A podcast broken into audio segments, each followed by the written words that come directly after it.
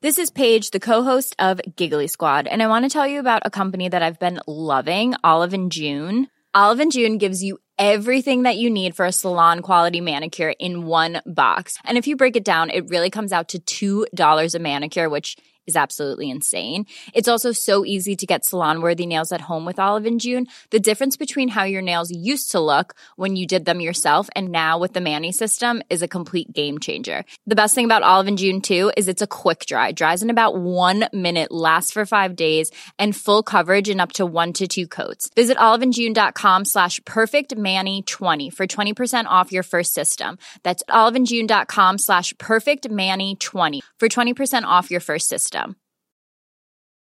Ready to pop the question? The jewelers at BlueNile.com have got sparkle down to a science with beautiful lab grown diamonds worthy of your most brilliant moments. Their lab grown diamonds are independently graded and guaranteed identical to natural diamonds, and they're ready to ship to your door. Go to BlueNile.com and use promo code LISTEN to get $50 off your purchase of $500 or more. That's code LISTEN at BlueNile.com for $50 off. BlueNile.com code LISTEN.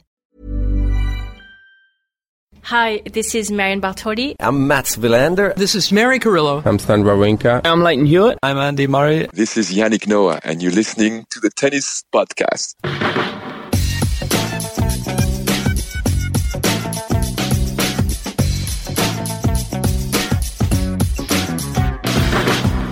Hello, everyone, and welcome to the Tennis Podcast, day 11 of Wimbledon Relived, what would have been women's semi finals day at Wimbledon and would probably have been under the roof because looking out of my window in Putney, which is a mere mile, mile and a half ish down the road from SW19, is blooming miserable. So that's great. Thank you, British weather, for making summer 2020 just that little bit extra great.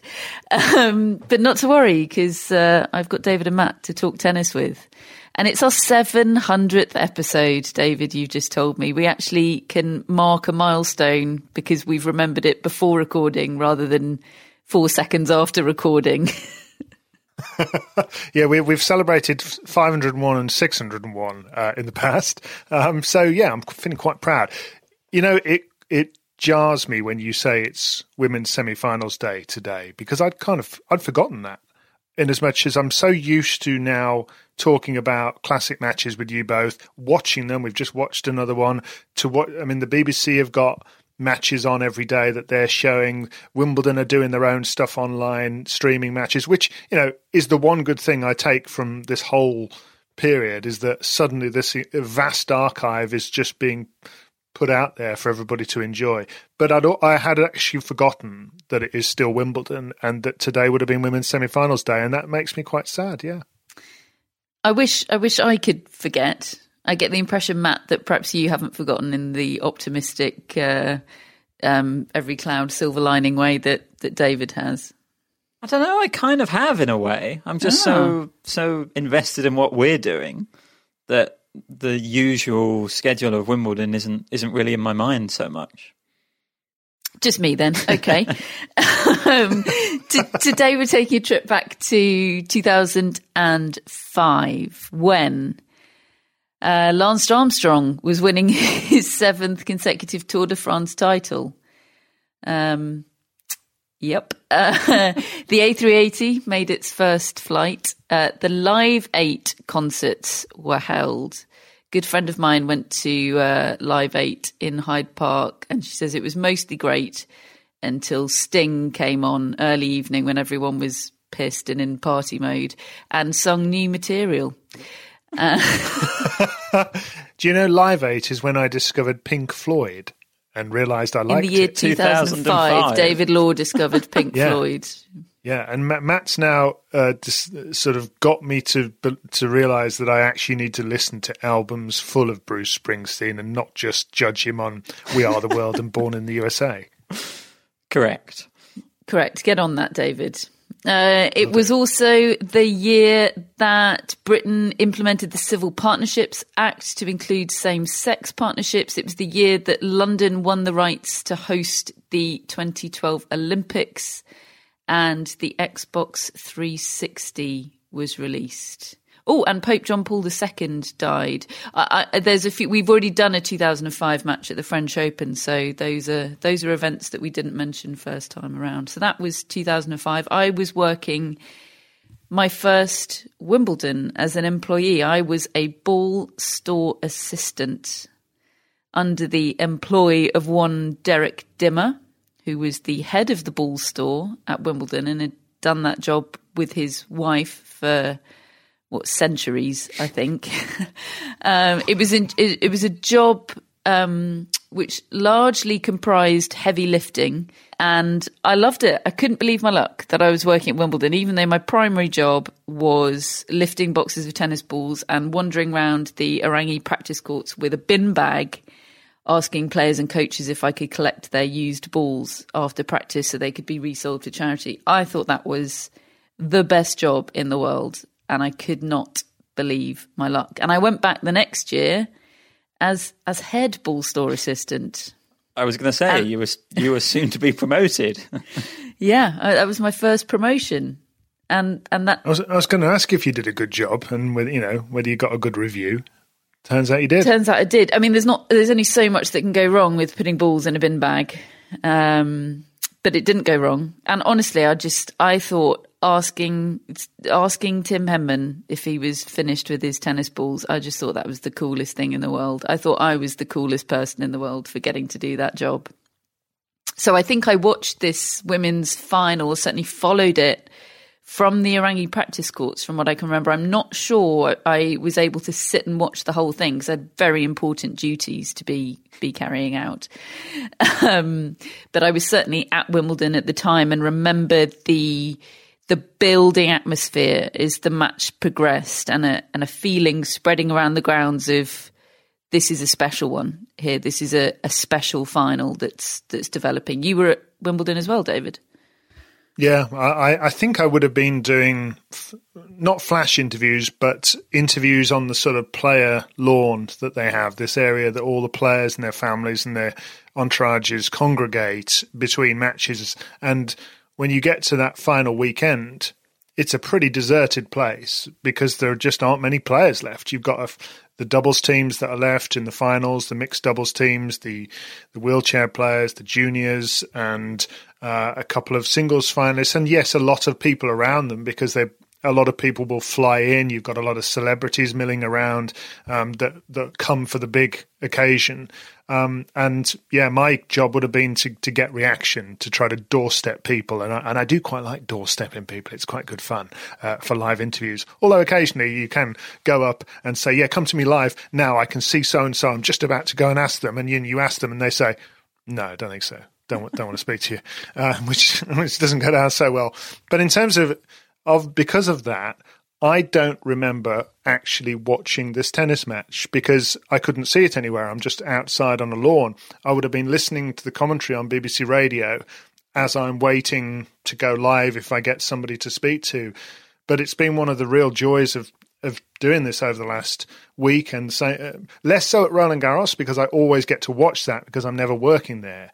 But these matches, the, there's a bit of a blind spot for me in this period where I feel like I don't remember the matches that well. I don't even remember that many of the the statistics and the title hauls and and so forth. I didn't realize there were gaps in Venus Williams's CV, for instance, which which we've discovered unearthing all this. But what a what an absolute joy to relive that match that we've just seen. Hang, Fantastic. Hang on, what were the gaps in Venus Williams' CV?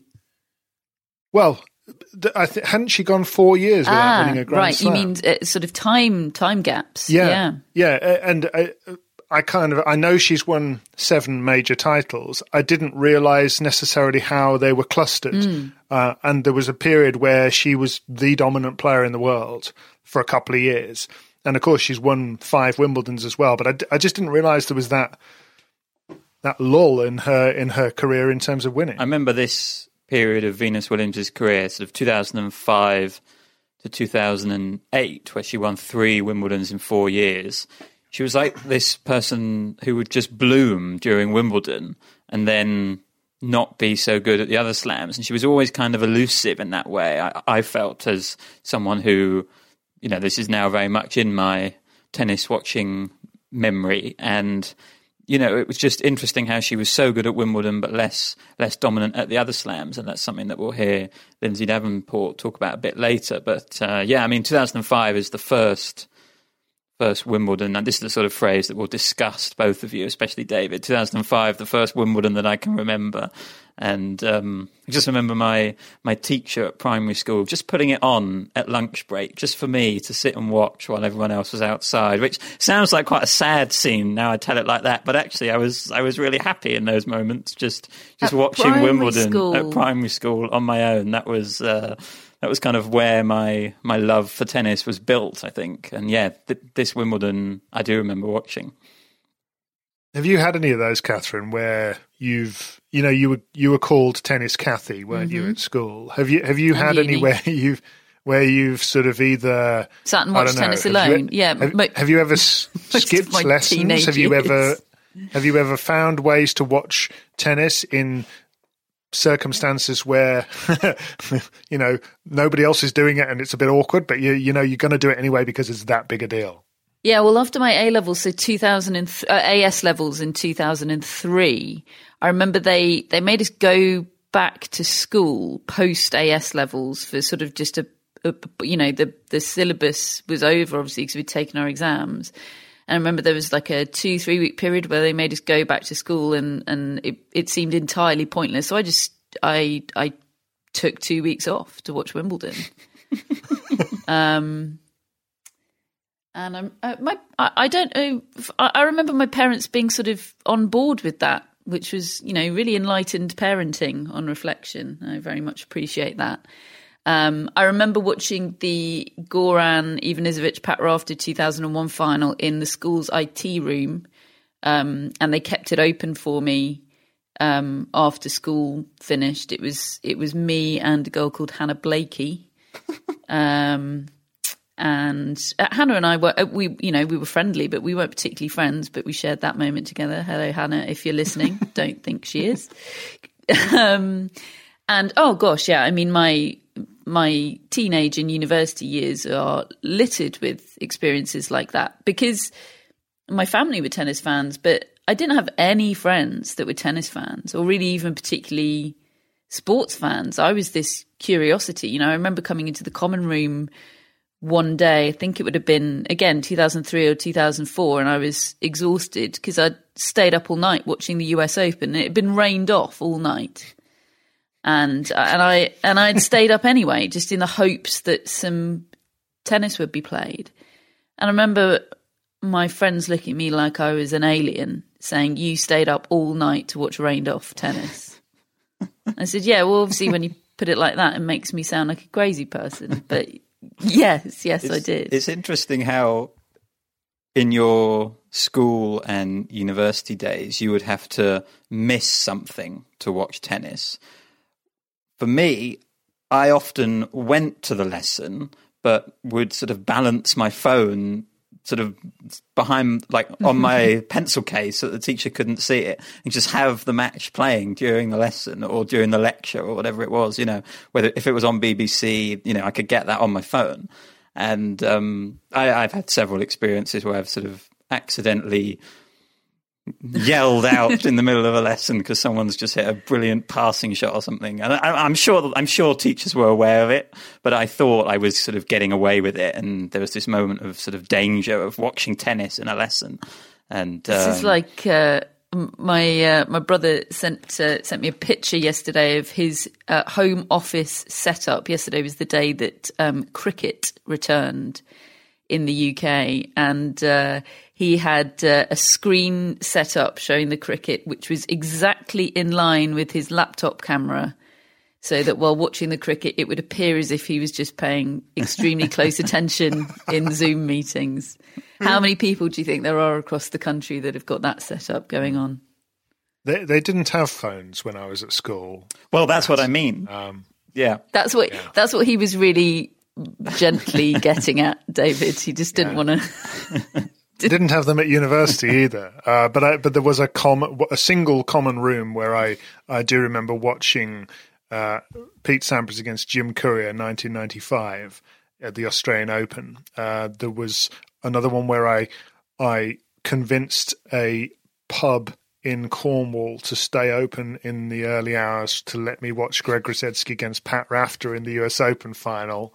Uh, and then there was the university lecturer who I convinced to use the college video recorder to tape the 1997 match at the Royal Albert Hall between John McEnroe and, and Bjorn Borg in the first ever Champions Tour event the year before I started working on it, um, just because I wanted to watch it. Um, oh, and, and when I joined the ATP a year, a year later and I had no friends in my first week, I I went into the office, the ATP office, at uh, midnight on a Sunday with an entire cooked chicken, which I'd bought from a deli in the supermarket. And I had nothing else, just the chicken. And I watched and ate and watched uh, Alex Corretja against Thomas Enqvist in the Indian Wells final on my own in the middle of the night. That is the behaviour of a madman. and that, those are just four examples of many, I tell you. that sounds like sort of Barnaby with the swords esque behaviour. Yeah, yeah, we we haven't revealed the name Barnaby to our listeners who remember the samurai sword collection in Cornwall on the farm. But yes, hello Barnaby. I wonder what he's doing. I don't think now. Barnaby or Hannah Blakey are listening somehow. Maybe Should we they talk are. about Lin- should we talk about Lindsay Davenport and Venus Williams now? um, because it's, I think it's probably the the best women's final ever. Is that? Do you think that's safe to say? I mean, it's it's it's the longest, but that doesn't necessarily mean mean the best. But having just watched it back, the the persistently high level from both players, especially given the style of tennis they're both playing, which is pretty high risk tennis, um, is utterly extraordinary. I think it's just one of those matches which speaks for itself. Like there's no there's no sort of iconic tiebreak or Monday finish or uh, real aggro between the players. You know, it's just it's all about, as you said, the sustained quality of the tennis from first ball to last, and both women coming up with their best best plays on the biggest points. And you know, it just it's just a joy to watch because the quality is just so high. And and yet there's al- there is also still a high wire act being performed by Venus Williams to stay in the thing, uh, and that, I mean that's just there's so much drama, but but it's sustained and it's it car- it just sort of keeps going all the way through the match. But you, you, you're right. It's I can't. I was thinking we we we did the Sabatini Graf match uh, earlier in Wimbledon relived, and I, I really enjoyed that. But this was this was about winners. This was about never missing, just just taking taking control one to the other. Um, and so to have a match finishing deep in the third set, an extended third set, where there's that many winners, I, I'd agree. I can't think of a, a higher quality match that I've seen. to, to fill you in on kind of the trajectory and the ebbs and flows of, of the match, it's Lindsay Davenport, who incidentally is is the top seed at this tournament. She's she's the world number one at the time, although that doesn't necessarily tell the full story. We'll come on to more of that in a moment. But Davenport is, I think, five one up in in the opening set. Uh, she's got a double break. She. But it and it looks like it's going to be a, a fairly straightforward opener, and and uh, and Venus just comes back at her and makes it a really competitive set, which ends up being pretty nervy in the end. Davenport just sealing it six four, and then in the second set, it's it's Davenport that breaks at at five all and is serving for it at six five, and at that point, Venus Williams plays one of the all-time great games. I would say she breaks Lindsay Davenport to love when Davenport is trying to serve out the match. And it is, it's four winners. It's four absolute screaming winners. And she continues that form into the tiebreak. I think she wins eight points in a row, all told. And, and she wins that tiebreak seven points to four. And then the deciding set is just an absolute joy of of back and forth, sustained top level tennis, just power hitting from the baseline, but but a lot more than that as well. There's glorious use of angles and working the court and cat and mouse going on. Is an absolute just joyous display of tennis. Lindsay Davenport holds a match point, a championship point at 6 5 in the decider. She doesn't take it, and or 5 4 in the decider, rather. Um, and Venus Williams ends up clinching her third of what would be five Wimbledon titles, 9 7 uh, in that decider, and uh, gives us one of the all time best winning celebrations ever. Um, Yeah. So that's yeah, that's what happened in the match for anybody that missed it. But obviously, those are just the facts. That doesn't tell. That doesn't tell doesn't tell the whole story, even even part way, does it? No. In, in terms of feel watching the match, two things occurred to me as it was going along. One was the sound of the ball when it's hit by Lindsay Davenport.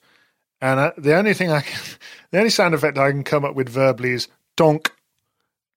As uh, you know, she hits it and it just feels like the thing is off. You know, it, it- it's an incredible sound, and and I, I, I when I watch her play at that level, I often think, well, how does how did anybody stop that? And then you watch this match, and you realize what Venus Williams is doing to to diffuse that, to absorb the pace, and redirect it off and on the run at full stretch, and turn defense into attack. And I don't think the game had ever seen anything like that before because I mean there were there've been there have been wonderful athletes before like Steffi Graf, but yes, uh, okay, if she's on the run on the forehand, she could hit a big forehand, but she'd be hitting defensive slices or at least floating the ball back to keep in rallies, showing amazing movement. Venus is is just stretching out and turning defense into attack in a way that I don't think I've seen before. And that game you described, the four points in a row, the look on the face of Lindsay Davenport. I don't think she'd ever faced anything like that before. Yeah, she looked shell shocked, didn't she? I, I mean, she you very often, and we've seen it this fortnight, haven't we? People un, are unsuccessful when they try and serve out the match due to due to nerves and their arm feeling like lead and their feet not moving properly, feeling like they're stuck in the mud. But I'm not sure Davenport even had the chance to experience any, any of that because winners were sailing past her. You know, it was just she she wasn't in the game. She didn't have a chance to to to really try and play for the title. And, and even on her championship point in the third set, Venus steps in and cracks uh, one of those sort of inside out backhand winners, just, you know, clean past her. You know, she doesn't have a chance to even get a racket on the ball. And I think, I think Davenport was eight times two points from winning and obviously held, held championship point once. You know, Venus played this match, as you said, David, on the brink throughout. She was the one having to come from behind for most of the match, and yet she still managed to play the most brilliant, bold tennis. And that that idea of Venus changing the game and bringing something new to tennis is, is what Venus always said she would do. And she was, I think, 14 on the cover of Sports Illustrated, certainly in Sports Illustrated, and said, I'm going to change the game. And I just love that she was unap- unapologetic about what she knew she was capable of doing. And it's, it's matches like these where, where you see her do it. She uh, she was she was ranked outside the top ten at this point. Was uh, was Venus Williams? What was she the the thirteenth seed um, at the tournament? She hadn't won a slam in four years, but Davenport herself. I said it didn't tell the the full story that she was world number one. She hadn't won a slam in in five years, um, and extraordinarily at the ages of of 25 for Venus and 29 for Davenport pre-match, this was being billed as a last chance saloon for both of them. It, it, it really was. I, I remember that. I really do. Um, and that's. I mean, I suppose that was fairly accurate in terms of, of Davenport, but in terms of Venus, who's just turned forty and uh, is is has every intention of coming back from this hiatus, is just extraordinary. Yeah, that, that has moved on, hasn't it? The perception of what a tennis career span is has just totally changed, and that's only in 15 years. And I mean, and you, you can look at the Venus is a big part of the reason for that. Roger Federer is, Serena is, um, and they have changed the perception of everybody else by doing it. It's it's just it's just normal now for people to think that they there's no need to stop. Um, but you're right. I mean, I, I actually was not really. It had passed me by that both players had gone that period of time without having won a, won a slam. Davenport had got into a run of losing Grand Slam semi-finals. She lost six of them between 2001 and 2004, and then at the start of the 2005 season, she reached the Australian Open final, and then backed it up with this Wimbledon final. Um, what do we know about 15-year-old Sesil Karatantcheva? Karatancheva. Karatantcheva. She was I remember. she was the it. one re- who beat Venus Williams at Roland Garros just before this Wimbledon. she was kind of uh, obviously not in in skill terms or even in results terms, but she was kind of her the Coco Gauff of of her time. She was the one that caused people to to debate and discuss the age eligibility rules because she broke onto the scene as a 14 year old, and I think if memory serves, she complained about the age eligibility rules because she wasn't allowed to play as much as she had wanted to. She ended up getting a drugs ban, didn't she? yeah. um, and I think is no longer on the scene. But she was she was much hyped, um, though probably still not somebody that Venus should have been losing to in, in the third round of the French Open. She she was also quite notorious for some rather indelicate remarks she made in press conferences ahead of uh, ahead of big matches. Yes, please. Um, and she faced Wimbledon champion Maria Sharapova, I think probably in 2004, and she quite well it was quite well known at the time that she she declared her intention pre-match to kick her ass off. Not That's what not I'm going to do just kick her ass, kick her ass. I'm going to kick off. her ass off. I'm just telling you that's what I'm going to do. Those are the Did- direct did quotes. No. Uh, I, I, I'll, I'll see if I can find this, find the result. Um, but uh, yeah, uh, it was one of those where yeah, Catherine's right. There was a lot of hype, uh, and and she was adding to it because of things she was saying like that. Um, but yes, it didn't end up going very far. Someone that did uh, kick Maria Sharapova's ass off, though. I've seen the opportunity for a segue, and I'm taking it. Was Venus Williams because Sharapova was the defending champion at that Wimbledon. Stop laughing at me, David. It was an excellent segue. Karatan Karatan was- Shaver is now 30. How has she become 30? Once reached the quarterfinals of the uh, the French Open in 2005. Oh, so that Well, was that, was, that, this year. That was that. That's what we're talking about. Oh, okay. yes. Right, you fall down your Karatantcheva rabbit hole, David, while I continue with my excellent segue. Because Sorry. Sharapova was the defending champion in 05. We covered her 04 win yesterday, of course. And Venus beat her handily in the semi finals 6 1, 7 6. Competitive sec- uh, second set, but basically a, a handy victory over Sharapova. And Venus got into the final, therefore, without dropping a set, having not been talked about at all pre-tournament. It was it was a total surprise that she made it that far. And there's also a very interesting thing which happens between that semi-final win over Sharapova and before her final against Davenport, which is that Venus pushes for equal prize money. She is in the offices of the All England Club the night before her final against Davenport, pushing for equal prize money. You know, it's easy. I think it's. I think we can lose sight maybe now that Venus has slightly retreated from press conferences a little bit in the last few years, but she was a outspoken political voice at, at this time, particularly, and yeah, she was lobbying for it. And a year later, she would write an article for the Times when there still wasn't equal prize money, saying that Wimbledon sent me a message. I'm only a second class champion. That was published in the Times. And then a year later, in 2007, there finally was equal prize money, and Venus was the first woman to earn that equal prize money for winning the title. And I just think, just think it's very symbolic of the of the player and person that Venus was at the time that she was she was managing all of this off court while also managing to sustain an incredibly high level on the court.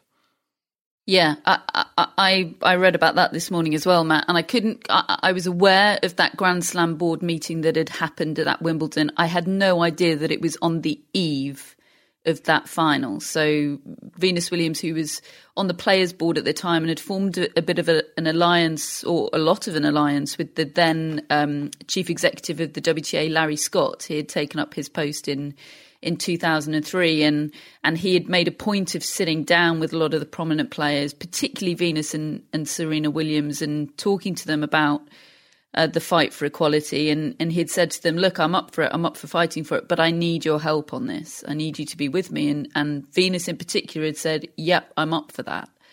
Um, and that required her to to go into a room full of well, basically men. I believe there was one other woman in the room, Jane uh, Brown Grimes, who was a, a non-voting member of the um, uh, of the USTA at the time, but otherwise it was entirely men. This Grand Slam board, and she went into that meeting the night before her Wimbledon final. Um, and she asked everyone at the meeting to close their eyes and to try to feel the person next to them. She asked them to reach out and, and grab or touch the person next to them. And she said, Can you tell if that person is a man or a woman? And she said, I wanted to illustrate that all of our hearts beat the same rhythm, regardless of gender. Um, and she later um, added, sort of reflecting on that, sometimes we lose track of and don't even realize our own bias and our own prejudice, and we have to confront ourselves. And obviously, that's a quote that feels particularly pertinent just at the moment. Um, and Jane Brown Grimes, incidentally, has uh, has has talked about that that meeting after the event and just how unusual it was for a for a player to to come to one of those meetings. She said you just don't often get a top player at those meetings. Um, and she said Venus sort of kept them all waiting uh, in the in the hall before before coming in. It was a real sort of grand entrance. Um, and Larry Scott, reflecting on that meeting as well, said it was the one of the most stunning, poignant, powerful moments I've ever experienced in a business meeting.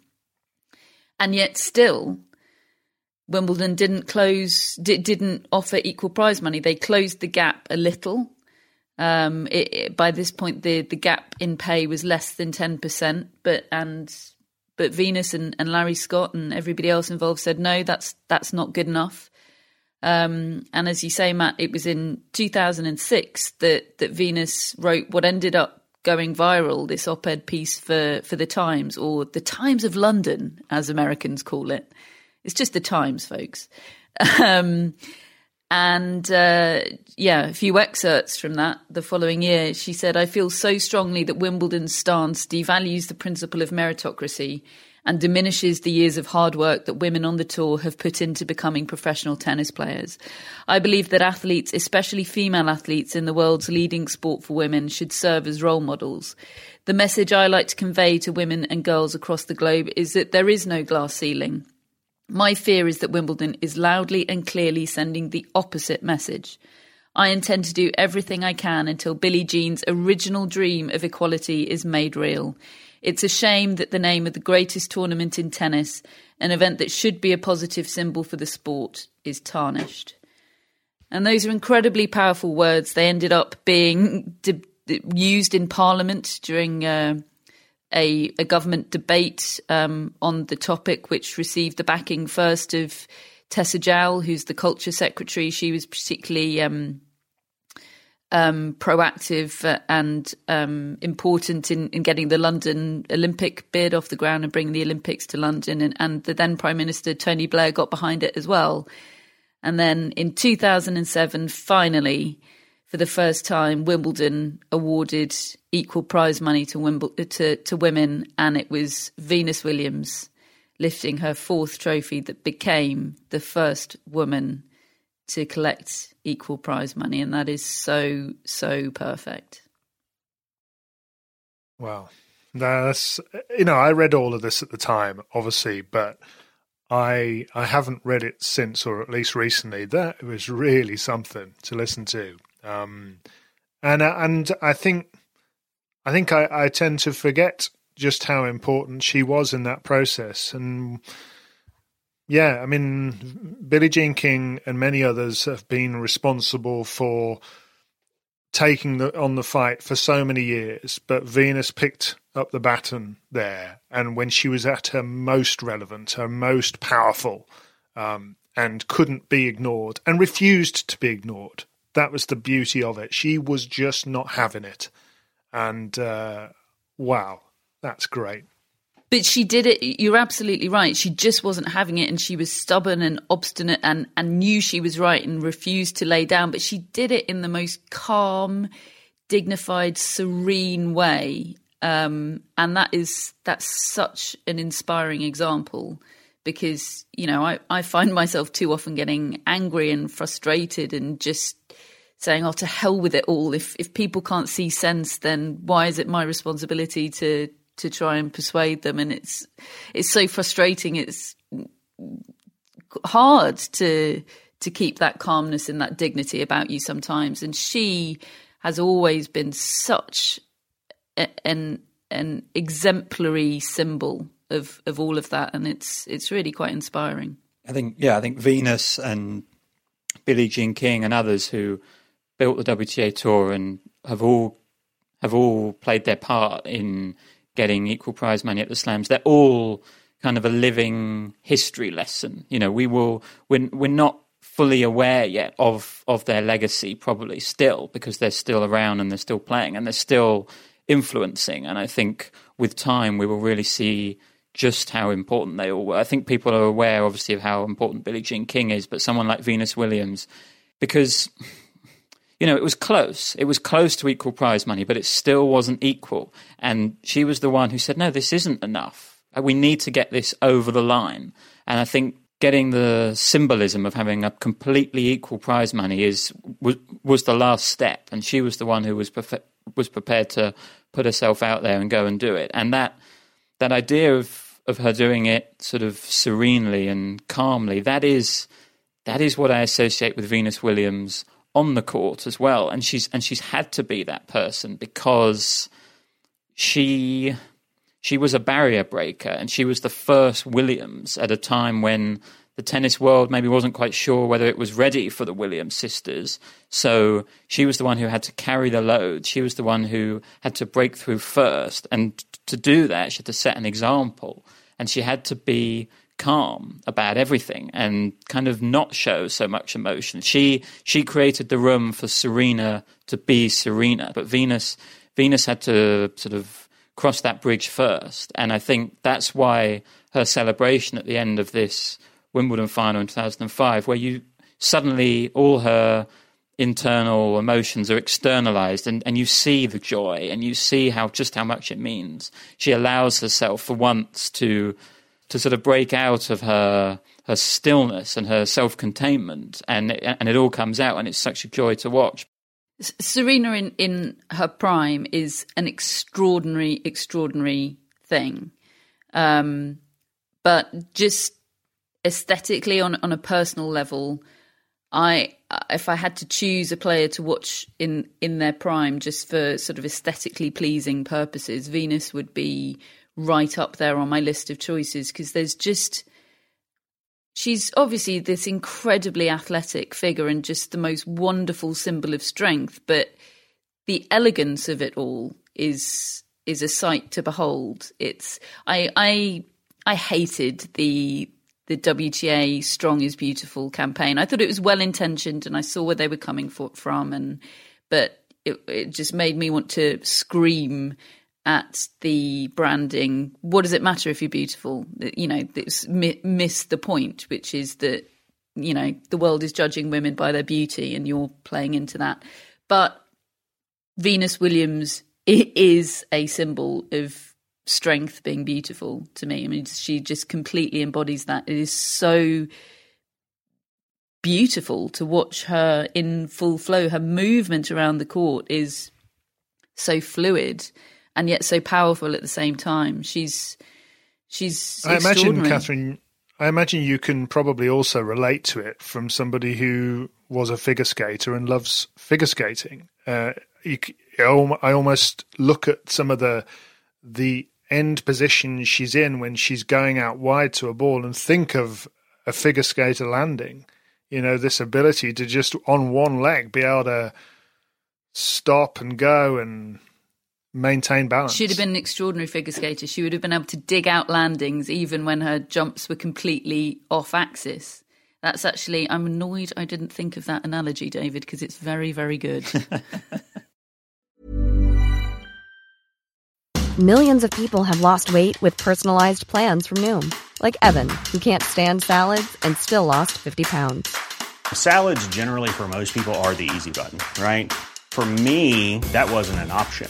I never really was a salad guy. That's just not who I am. But Noom worked for me. Get your personalized plan today at Noom.com. Real Noom user compensated to provide their story.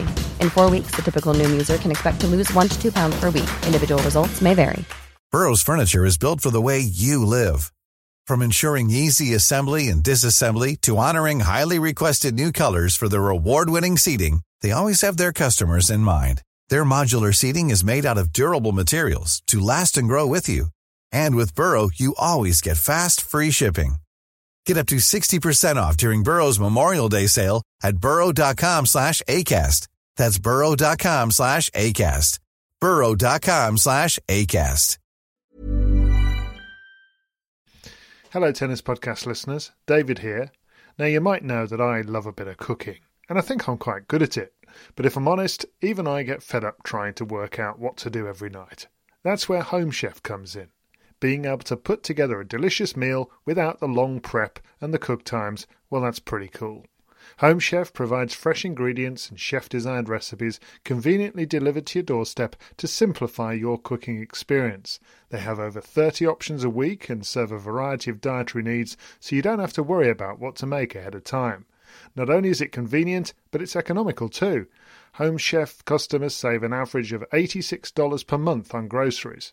Now, for a limited time, Home Chef is offering Tennis Podcast listeners 18 free meals plus free dessert for life, and of course, free shipping on your very first box. Go to homechef.com slash tennis. That's homechef.com slash tennis for 18 free meals and free dessert for life. You heard it right. her ability to hit hit winners, not just winners, but redirecting winners when completely off balance, when her weight is going backwards, is is something the game had never seen before, particularly on the backhand side. I mean, her backhand was a different shot um, to any backhand that had been seen before. Had there been an open stance, stance backhand in tennis, I'm I'm not sure.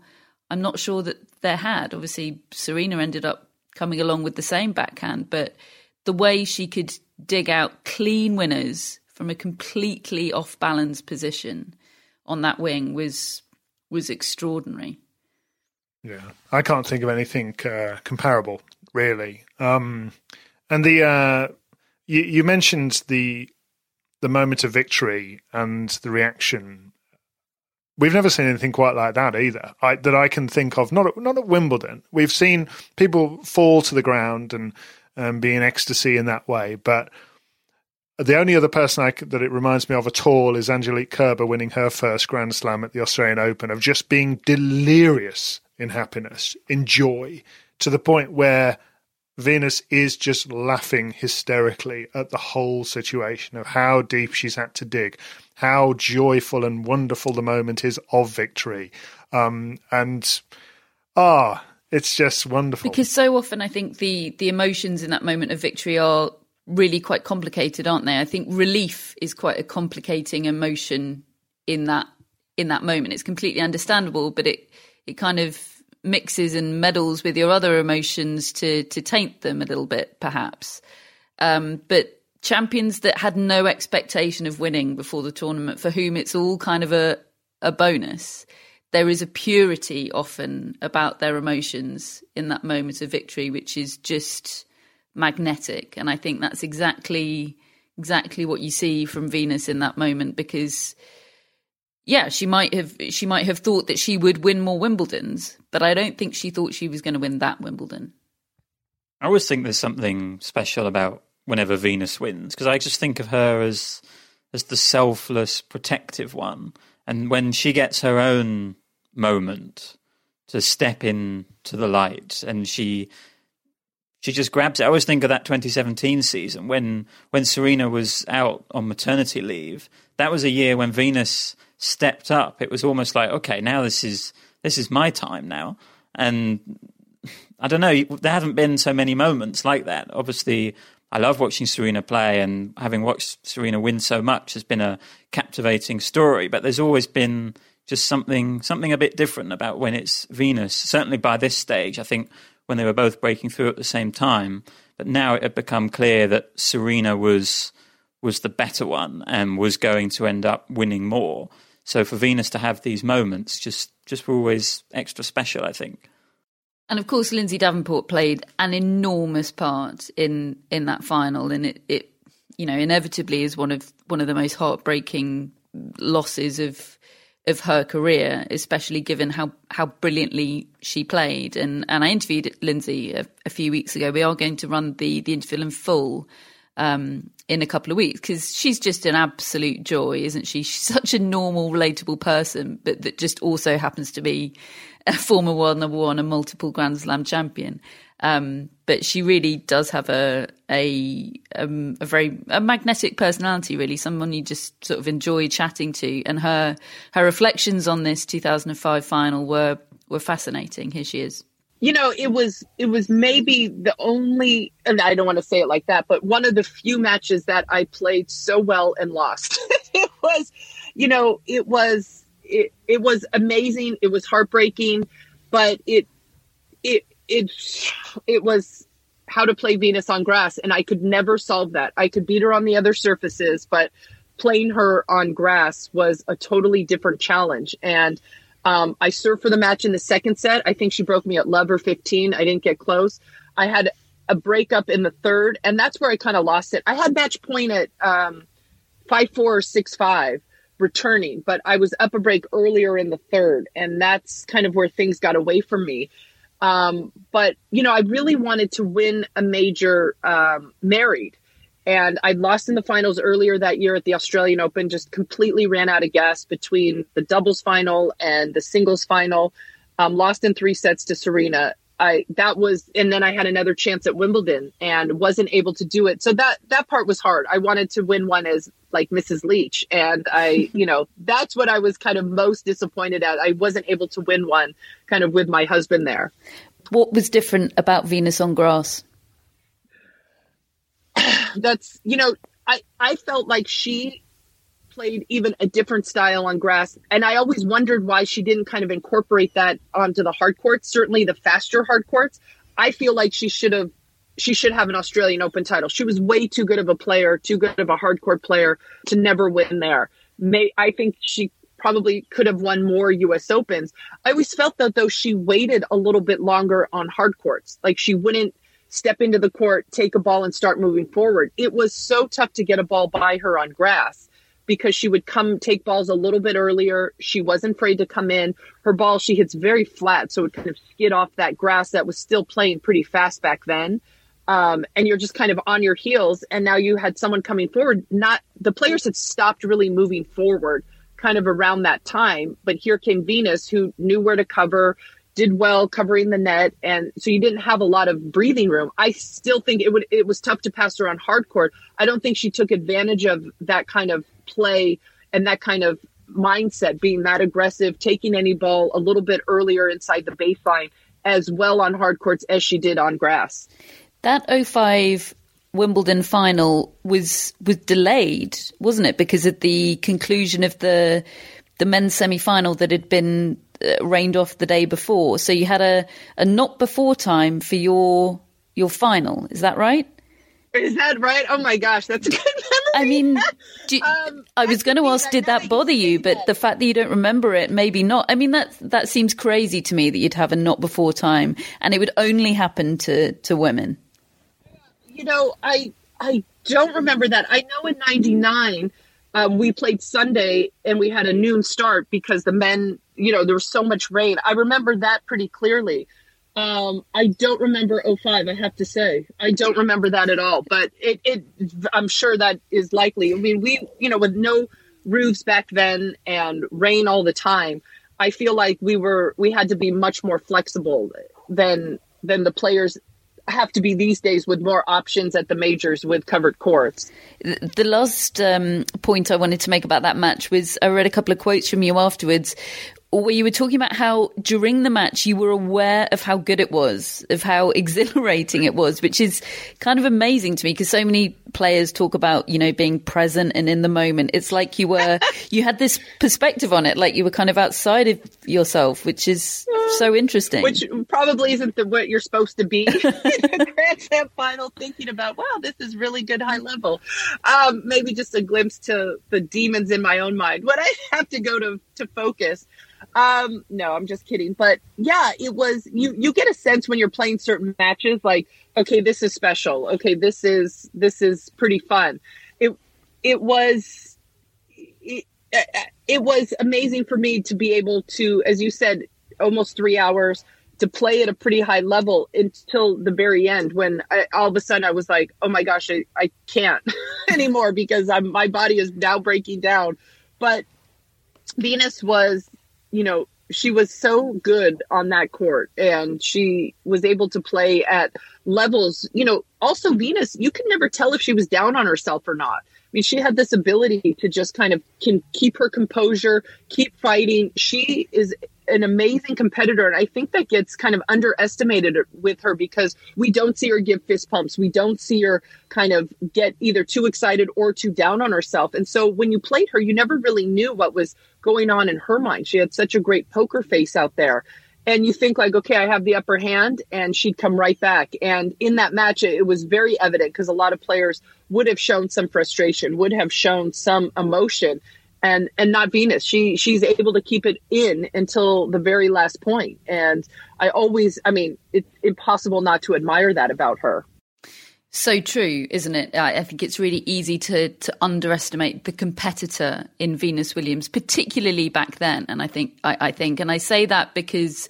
Um, it, was her 40th birthday last month, and there were a number of articles to to mark that. She she did one or two interviews, and she actually was asked on, on CBS in the States um, around the time of her birthday what advice her 40 year old self would have for her 20 year old self. And Venus replied, I think my 20 year old self would give some advice to me, actually. Honestly, she was killer. I watched some of those films and my face was unbelievable. You could see the killer instinct. So maybe my 20 year old self needs to give me, me some advice, but I'm grateful for mm. every single year. Oh, that's wonderful. That's what a great find. Um, and, and actually I, I've been thinking about her career and, and I think that that is quite significant in terms of what she didn't do in her career, which when I look at how good she was uh, and how long she's been playing, seven Grand Slam singles titles doesn't feel enough to me. It feels like she could have won more.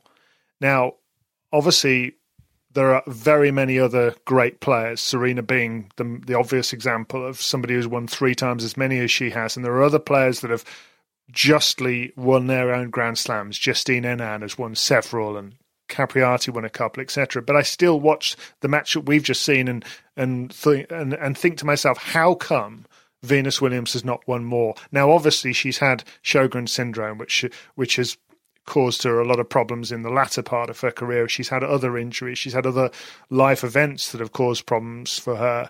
Um, and I, the way I look at it, I do think that the the killer instinct that she describes there probably waned as the years went on. That that she didn't have this desire just to win at all costs. It, that, that if she didn't win, that she wouldn't be happy, or she wouldn't be feeling as though she's contributing to to what her legacy would be and to what her purpose would be.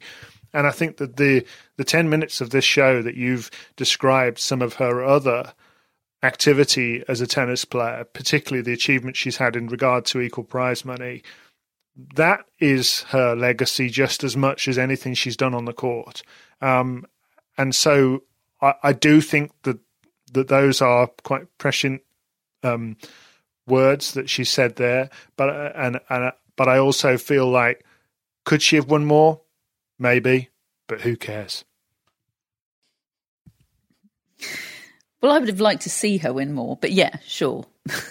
but I don't, I don't, I don't care. No, I it does. You're right. It doesn't. career. If she were a, a nine-time Grand Slam champion, that wouldn't have a significant impact on her legacy or how she is looked back upon um, by the tennis world. And you're absolutely right. Nor should it.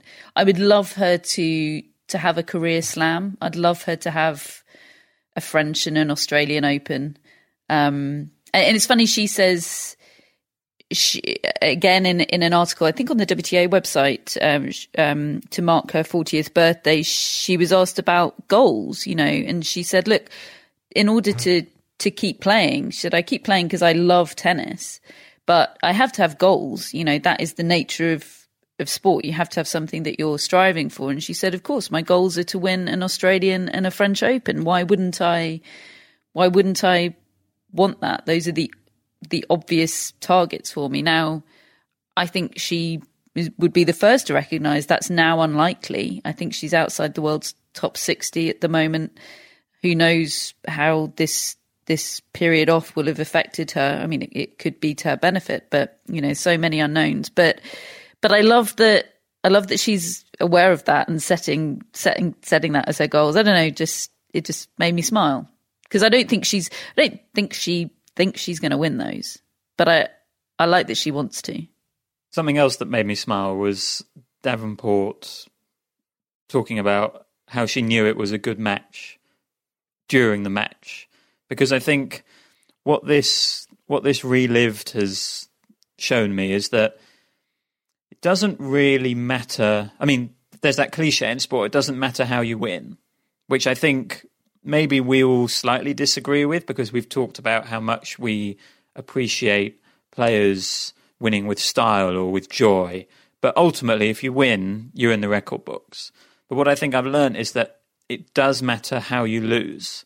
And I think Davenport in this match gave everything and was part of something really special with this match, which she can look back on, okay, not as a win, but as a really important moment in her career. And I think she probably elevated herself in lots of people's minds this day with this performance in the Wimbledon final, even though she didn't win. And I think I think that's kind of what what sport should be about really. It's it's giving your all and you either win or you lose. But at least if if you can say that you have given your all and you're appreciative of the moment, there's some satisfaction to be to be taken from that as well. And it feels like Davenport's got that from from this match.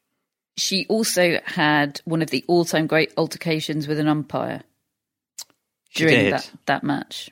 Yes, where is it? Uh, it's in the second set, I think.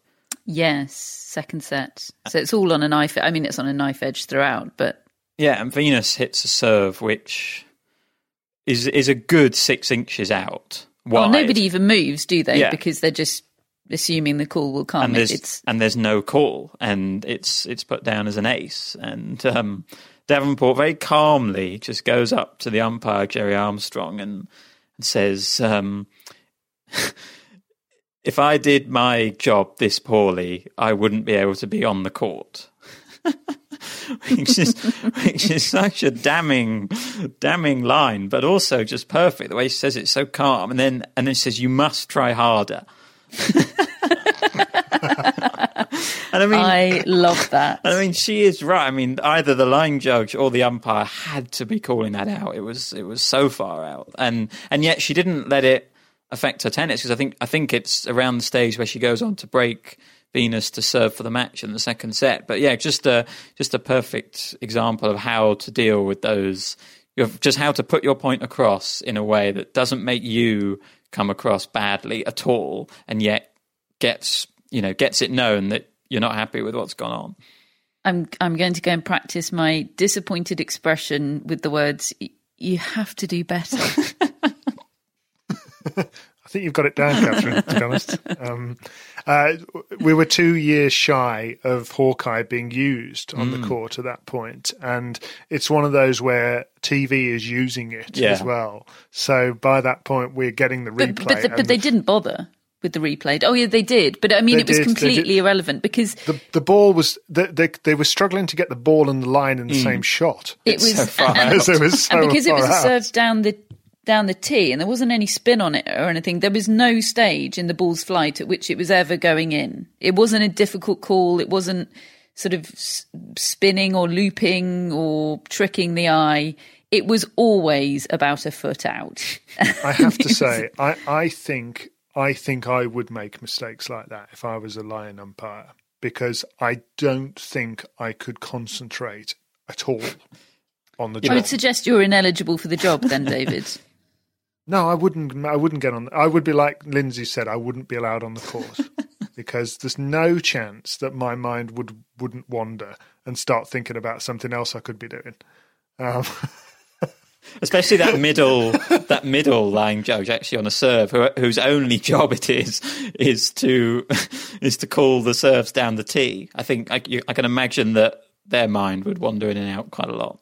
Yeah, at some lower budget tournaments, those centre service line judge judges have to do a shuffle over to the uh, to one of the sidelines, Yeah. don't they, to to cover that during the points, which always feels pretty on the edge to me. But you know, would you? Uh, would you like my Sesil Karatantcheva postscript? Yes. sure, we've all pronounced that name completely differently amongst ourselves. I think it, I, th- I think it's Karatantcheva. Um, so I've just done it wrong as well. um, anyway, uh, so she her comments about Sharapova came at Indian Wells, I think 2004. Um, she played her, won the first set. Sharapova beat her in three. Then they played at Wimbledon the year after in 2005. And the headline of the article in the Guardian is Sharapova rewards insult with a good kicking. it was six love six one. Ooh. Oh, And and Karatantcheva is refusing to back down in the post match. She says, "I really don't regret saying those things. I meant what I said, and I'm not sorry. Who knows? Maybe I'll say it again sometime." she was 15. She's still playing today. She's uh, she tried to tried to qualify for Wimbledon and the Australian Open last year. right, as a thirty-year-old or the twenty-nine-year-old. Then wow, 30 year old, yeah. Right, well, that was your Lindsay Davenport Venus Williams podcast with a, a side helping of Sesil Karatantcheva. We didn't even get to Um, talk about uh, spotting Tim from the office in the crowd. Yes, Martin Freeman inexplicably was on the on the front row, sat behind Lindsay Davenport's left shoulder. Not that Catherine believed me when I saw it. Well, but, you know, that oh argument no! almost Don't happened. start this again. I did not believe you. I was just seeking further confirmation. I could have kept my mouth shut as well.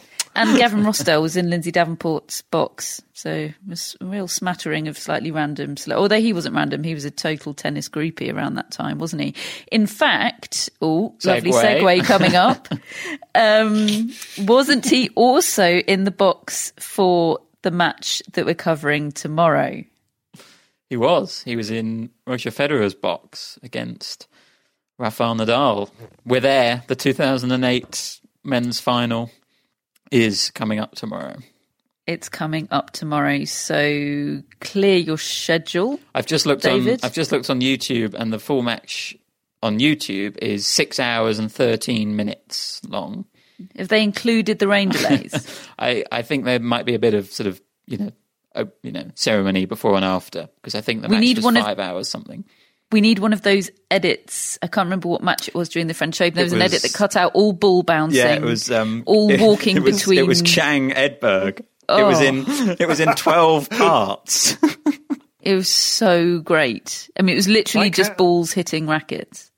I calculate that I can watch that three and a half times before Mm-hmm. we record tomorrow. Awesome. But you've got to allow time for several rewatches of the last two games of Ivanisevic Rafter in there as well, because he's still doing Oh, yeah, that, forgot that. folks. Yesterday, he went- he went off on a on an Agassi Becker tangent. What what you watched? Agassi, Agassi. Sampras, 1993, five sets. I had to tell him he was watching the wrong match. He's stuck in the 90s, David. um, so, yeah, that was what we think is the greatest women's final of all time. I think most people would probably agree that where we're going tomorrow is the greatest men's final of all time. So, things are, are kicking up a notch here on Wimbledon Relived. Um, I've noticed this morning on Gerald's Instagram that he's been been posing with some champagne He's really getting big for his boots. I'm worried about it. I've I've got a I've got an interesting uh, chat going with Gerald's account. So it's like we're talking to Gerald on there, and um, I thought you were going to say Gerald's accountant.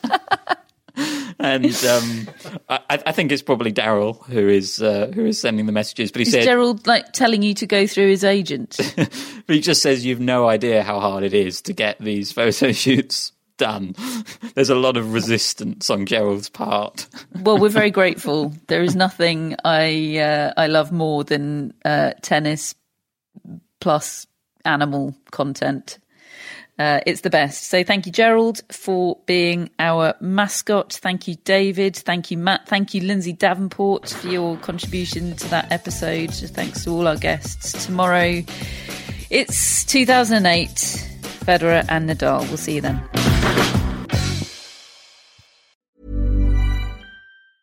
Mom deserves the best, and there's no better place to shop for Mother's Day than Whole Foods Market. They're your destination for unbeatable savings, from premium gifts to show-stopping flowers and irresistible desserts. Start by saving 33% with Prime on all body care and candles. Then get a 15-stem bunch of tulips for just $9.99 each with Prime. Round out Mom's menu with festive rosé, irresistible berry chantilly cake, and more special treats. Come celebrate Mother's Day at Whole Foods Market. Cool fact a crocodile can't stick out its tongue. Also, you can get health insurance for a month or just under a year in some states. United Healthcare short term insurance plans, underwritten by Golden Rule Insurance Company, offer flexible, budget friendly coverage for you. Learn more at uh1.com.